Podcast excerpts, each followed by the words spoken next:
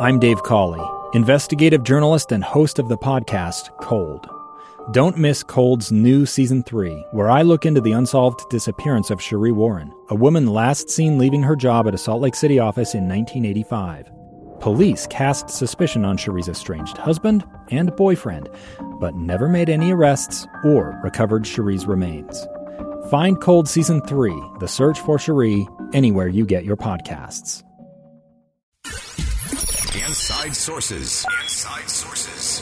Utah's source for exclusive access and insights behind the news. Here's the opinion page editor of the Deseret News, Boyd Matheson, on KSL News Radio 102.7 FM and 1160 AM. Welcome back, everyone, to Inside Sources here on KSL News Radio. It's great to be with you today. Election Eve. Hope you're having a good one out there. It's a beautiful day to get out and vote if you haven't already. Remember, if you are going to drop it in the mail, got to be postmarked today.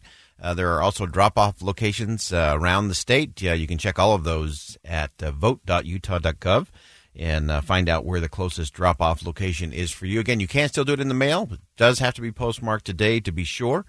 Uh, and so, again, it's as easy as getting off your couch, getting to your kitchen table, pulling out that ballot, cast your vote, and then uh, get it in. Uh, make your voice heard uh, in a very important election on many fronts. So, we, we talk a lot about the national impact and what's going on in the race for the White House, the race for the United States Senate, which I think is going to be very close.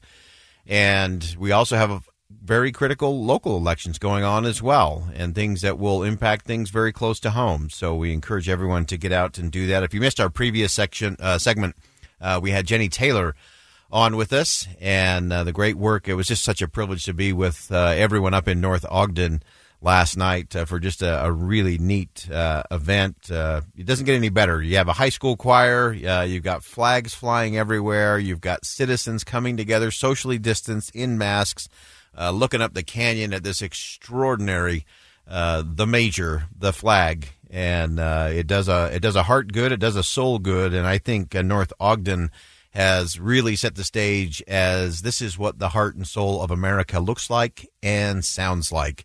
Uh, if you happen to miss that segment, of course you can find that on our KSL News Radio app, powered by Any Hour Services and uh, that way you always have us uh, at your fingertips and can go back and check out those things that you might have missed during the day. Uh, but let's go national for a minute here. Obviously, uh, President Donald J. Trump and former Vice President Joe Biden are crisscrossing the country today as they try to rally folks uh, one last time to get everyone out to cast those ballots in uh, some of the most hotly contested places. As I listen to where each of the campaigns are going today in terms of their messaging, uh, I have to say I'm disappointed on both sides, uh, and that may not surprise you. Uh, but just just listen. These uh, the, here's some uh, a couple of clips I want to share. President Trump uh, on uh, his swing went through five states on Sunday alone. I think Joe Biden hit just as many. They were kind of following each other around and crisscrossing a little bit across those important states of Pennsylvania and Ohio, Wisconsin, Florida. and the interesting thing to me is their message. Their messages are not that dissimilar. They're they're really pretty much the same message with a slight tweak. So first, let's listen to President Trump yesterday.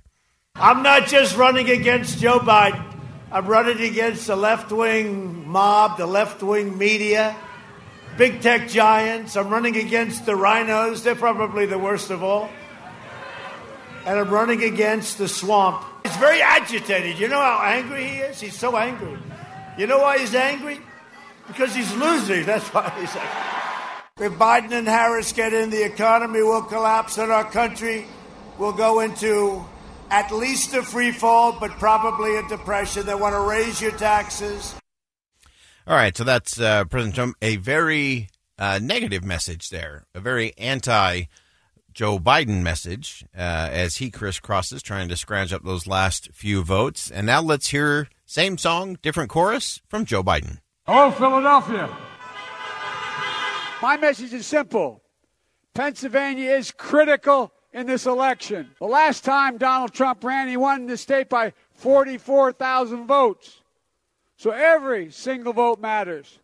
The power, the power to change this country is literally in your hands. President Trump is terrified of what will happen in Pennsylvania.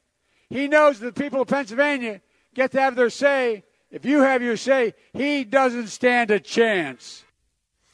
All right. So uh, basically, both President Trump and former Vice President Joe Biden are saying that the other is scared, the other is afraid, the other is terrified because they are losing. Uh, both men have spent a lot of time uh, on the negative side of the campaign. And to me, that's just not what this should be about. And what the American people want to know is tell me what you're for. I know you're against your opponent. That's easy. We get it. We get it. And we've gotten a lot of it, more than most of us can handle. And so tell me what you're for. Give me a give me a clear picture of your vision. What does this mean to me? What does it mean to my family? What does it mean to my community? That's what we got to get to. Uh, and sadly, uh, neither of them are, are really getting to that message. Uh, let's go to today. Cleveland, Ohio. Joe Biden said this. Tomorrow we have an opportunity to put an end to a presidency that's divided this nation. Tomorrow we can put an end to a president that has failed to protect this nation. And tomorrow we can put an end to a president that has fanned the flames of hate all across this country. Respectfully to the Joe Biden supporters, uh, I know what you want to put an end to. Tell me what you're going to start tomorrow. Tell me what Wednesday morning looks like. Tell me what Thursday is going to be for me and for my family. Uh, it's not about ending your opponent, it's about beginning uh, better days for the country.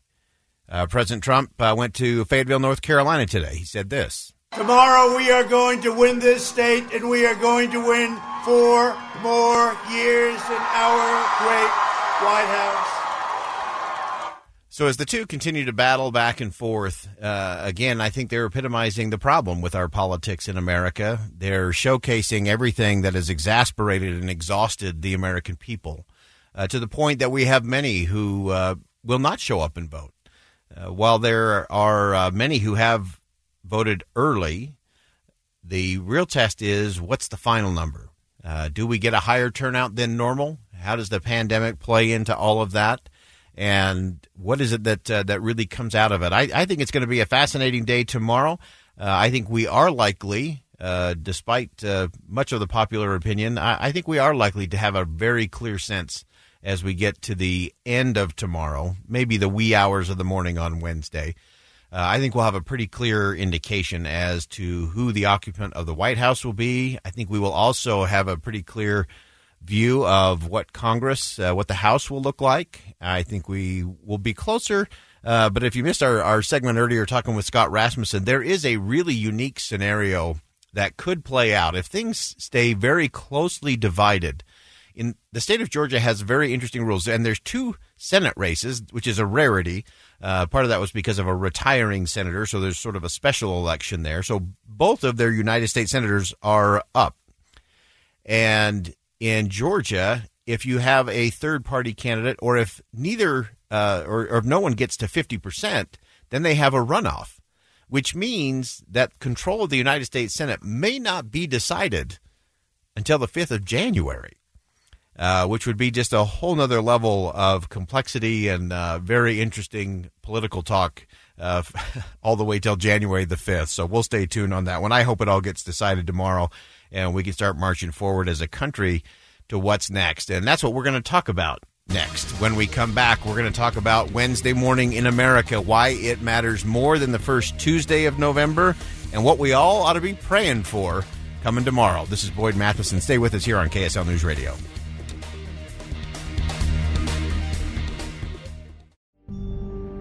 a gun in the face. Then all of a sudden, they all kind of lined up.